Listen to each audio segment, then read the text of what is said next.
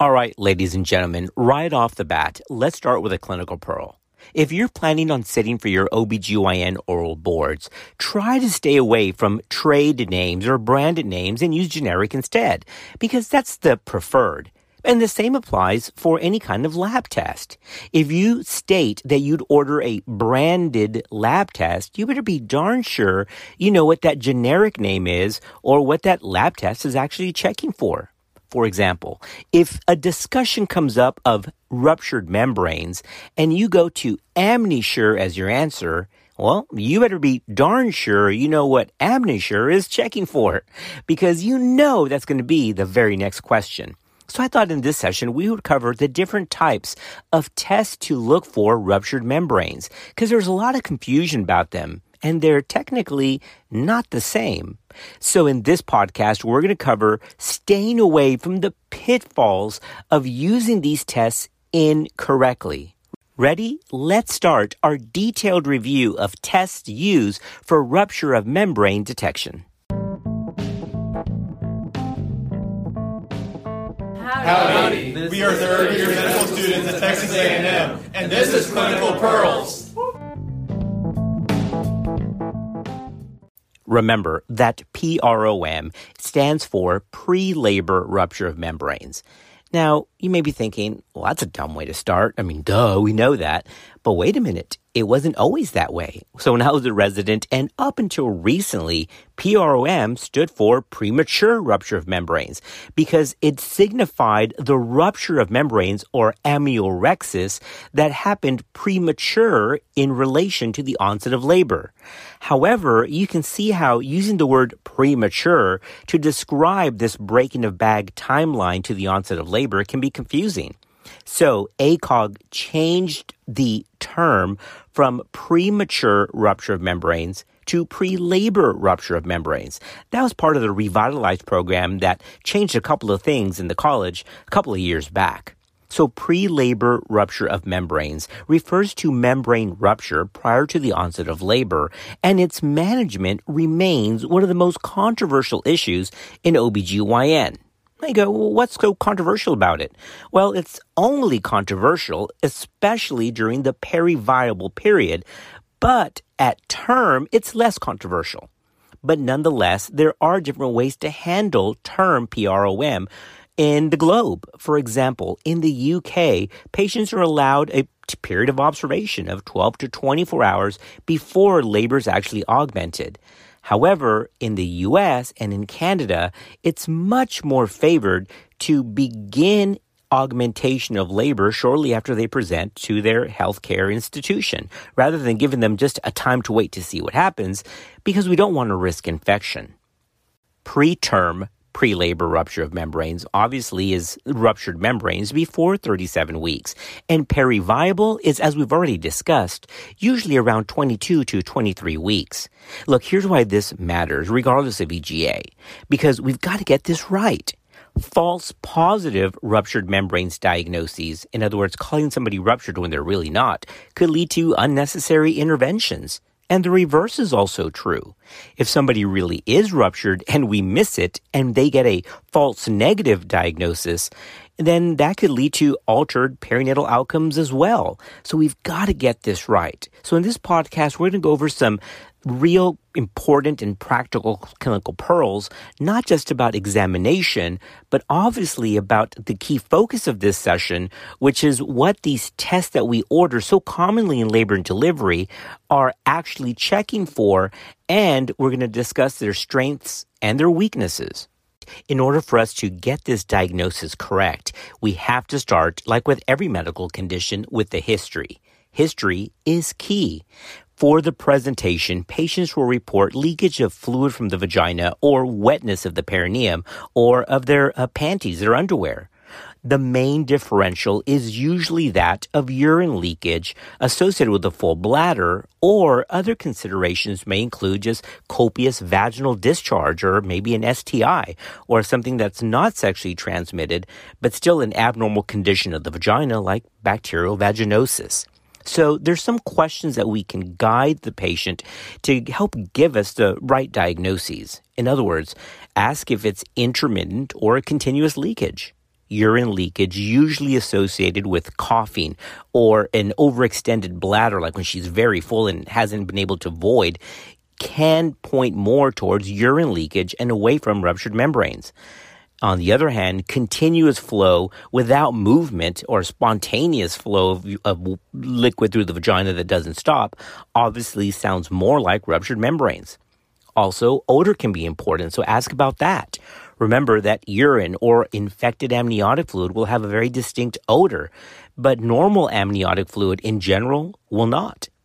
Now, also important to ask is the timing of the event. For example, if it happened recently with a trauma or a fall or a motor vehicle accident, that points more towards possi- the possibility of ruptured membranes. Once the history is established, then of course we move on to the physical examination. Now, before we get into the physical exam and we get into the specific test for ruptured membranes, I thought it'd be interesting just to give everybody a reminder of what the traditional gold standard called the without doubt or the sine qua non test for ruptured membranes actually was. No, it's not amnisure, and it's not just regular speculum exam. So if you're ever asked, I wonder what the bench, the go- the true gold standard is for ruptured membranes, well, it's something that's not done clinically at all, but it was done historically, and it's still done rarely though in some research settings under some trial. And the answer is the invasive installation dye test. So I hope you've heard of that because that was a thing. This was considered the definitive approach for making a ROM diagnosis when examination and history were just unclear. And once again, this was considered by the college diagnostic, not simply a screening test like the biomarker test that we're going to discuss here in just a minute. To do this invasive installation test, indigo carmine was injected into the amniotic sac, usually under ultrasound guidance.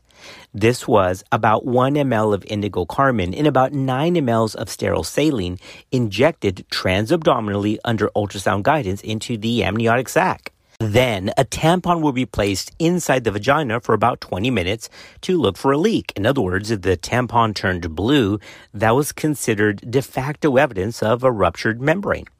Now, if indigo carmine was not available, others had suggested and published the use of sodium fluorescein.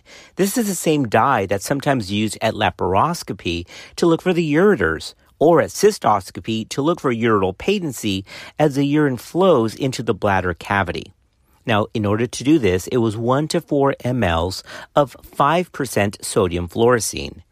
After this was injected, a speculum would be pasted back into the vagina and then using a specific UV light, then you could look for sodium fluorescein as it leaked out of the cervix. So this was a little bit more complicated because it wasn't just putting dye into the uterus and then putting a tampon in the vagina. You actually had to use a special long wave UV light inside the vagina to see if the cervix, well, basically turned this yellow green fluorescent color all to say these just aren't done because they're clumsy, they risk infection, and it's good to know what they are if you ever ask, but these just aren't used in labor and delivery or in a clinical setting. Once again, these are more research tools. Now, before we leave this issue of the dye installation test, there is a clinical pearl. If you're ever asked which dyes were contraindicated because of fear of fetal harm, well, that list is pretty short. It is not advised to use indocyanine green Evans blue or methylene blue to the fetal harm concerns. So remember, indigo carmine or sodium fluorescein were the two approved dyes for the installation test for ruptured membranes, which are done more research based, but not really at the bedside. And we're moving on. We've already talked about history and the without doubt, the sine qua non test for ruptured membranes, which is just not done at the bedside, which now takes us to physical examination. Remember that sterile speculum examination is the standard clinical tool used for diagnosing ruptured membranes. But you've got to know how to do that test correctly. For example, did you know that best practice is to not use lubrication on the speculum? Now, wait a minute. Don't send me any messages. I'm not mean. I'm not trying to hurt the patient. Trust me, during pregnancy, there's plenty of lubrication and moisture in the vagina. It doesn't need anything else to come from a tube. And the reason is, is that especially if it's water-based lube, that lubricant in the body heat, once it enters the vagina, can actually mirror amniotic fluid. And so it makes the exam pretty difficult. It's actually in their package insert that use of lubrication on the speculum or in the vagina can actually lead to a false negative PAMG1 test. It can interfere with the test result. So best practice, keep the lubrication away from the speculum for sterile spec exam. All right, well, you've got the speculum in the vagina. Now what? Well, the two most sensitive and specific diagnostic tests for ruptured membranes on the sterile spec exam is seen amniotic fluid pooling in the posterior vaginal wall or seen amniotic fluid through the cervix with a Valsalva or a cough test. So those are the two most sensitive cough test or Valsalva and seeing fluid leak through the os and or pooling of amniotic fluid in the posterior vaginal vault.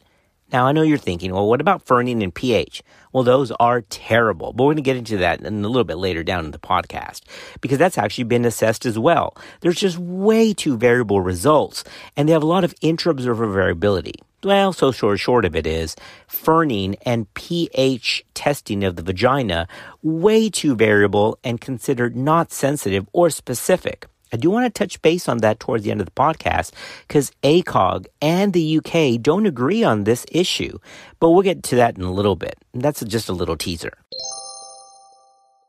Now, let's say you do your sterile spec exam with no lubrication and you still don't know. Well, that's where these biochemical tests come into play. Now, I know some that do a biochemical test without fail, even if they see fluid coming into the vagina, just to give them that extra bit of confirmation. And that's fine. But remember that these tests are really considered ancillary when the history and the physical exam are equivocal. But I have no beef with just getting it on everybody. I think that's fine. It's just one more piece of evidence. But remember, physical examination wins. These tests are ancillary because ACOG and the FDA are very clear on this all of these biomarker tests are screening tests for ruptured and none are diagnostic. This has gotten some patients and providers into trouble. In other words, a patient presents to labor and delivery at three in the morning. Come on, guys, you've been there. I've been there too.